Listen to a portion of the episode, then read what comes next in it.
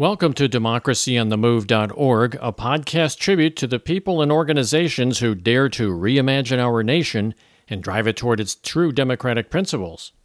Content for this episode was recorded on Sunday, May 2nd, 2021. I'm Dan Schaefer, your host for today's podcast, and thank you for joining us. For decades, the political duopoly has been manufacturing issues to divide us gun control, gay rights, abortion, immigration, flag burning, the war on Christmas. The list goes on and on. Now, why do they do this? Well, quite simply, it serves their needs and keeps them in power. Although they prefer you to not vote and let them have their way, they understand that by and large people do vote.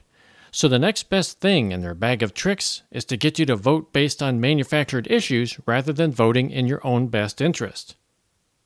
For example, how many people vote for the red team because they're more concerned about the government taking their guns than they are about fiscal policy?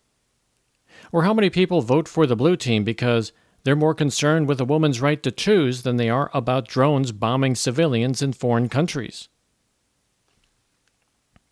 I'm not saying not to vote. It's good to vote. If there ever was a patriotic duty, voting is it. But keep in mind that your vote is artificially confined to a binary choice between the red team and the blue team. Both of these teams manufacture and maintain divisive issues so that you're voting on the issues and not on common sense. Now, to prove my point, think about this.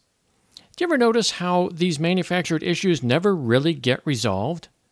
Gun regulation, for example, never seems to gain much traction, even in the wake of horrific tragedies. The Second Amendment was a gift to both the red and the blue teams. It is a way to keep an emotionally charged controversy alive. The game would be ruined if the red team and the blue team actually got together, compromised as necessary, and emerged with a common solution. Now, they do collaborate, not to solve the problems, but to keep the problems alive by maintaining the system as is. They both profit from the mayhem, and they both work tirelessly to keep out any new ideas and third parties. Why do you think the Green Party or the Libertarian Party never appears on the presidential debate stage, even though they have more than enough sufficient state ballot access to get 270 electoral votes? Well, the answer is the Commission on Presidential Debates, or the CPD, keeps them out. Is the CPD run by the government? Nope. Is it run by a disinterested third party? No, again. It used to be.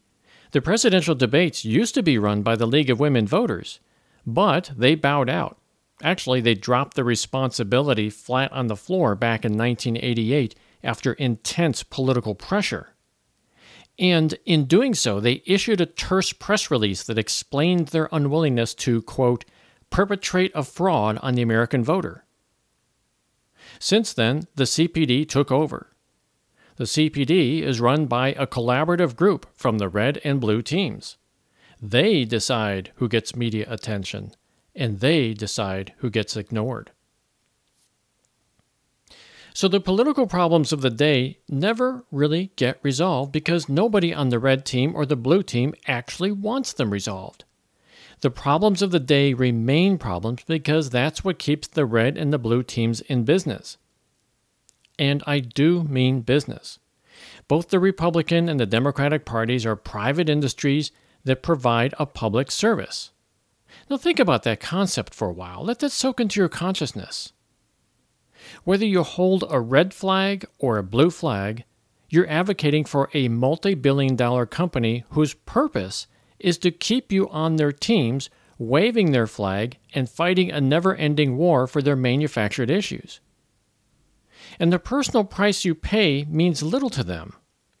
The price of critical pharmaceuticals is set by an industry virtually without any government oversight. You send your children off to fight a war based on the manufactured fear. Systemic racism continues to claim multiple victims every day. Separating families and locking children in cages continues so long as the boogeyman of immigration keeps you in the clutches of fear and anger. Indeed, the business of politics is alive and well. Is there any hope? Well, I wouldn't dedicate a podcast to furthering the concept of true democracy if I didn't have confidence that we can get out of this mess. We dedicate this podcast to organizations like Represent.us, Move to Amend, Fair Vote, Black Lives Matter, Fix Us, and many more.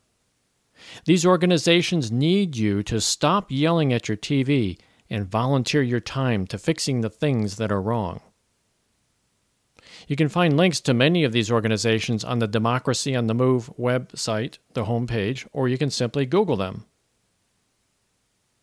It was a short podcast this week. We didn't have any guests lined up to talk with, but if you or someone you know would like to get on the air here at Democracy on the Move and talk about politics, well, we'd really like to hear from you.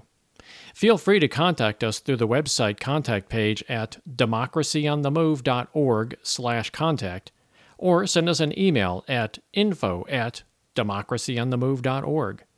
You can also comment on our Twitter page at All on the Move. Our DMs are open.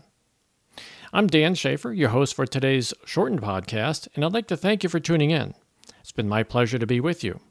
Please have a safe week ahead, and we hope you tune in to our next show.